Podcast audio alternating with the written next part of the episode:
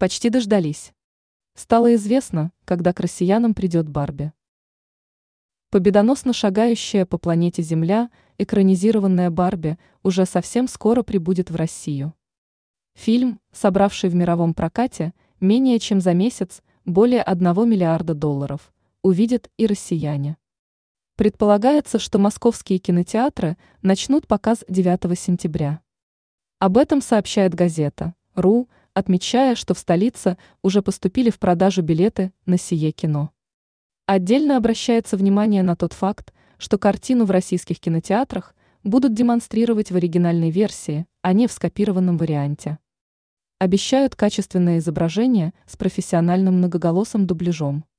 Еще особенность в том, что Барби планируют показывать перед основным фильмом, как это было с «Аватаром», «Человеком-муравьем» и некоторыми другими картинами.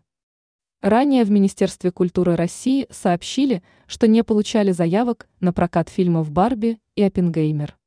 Кстати, обе киноленты вышли в прокат одновременно, 21 июля.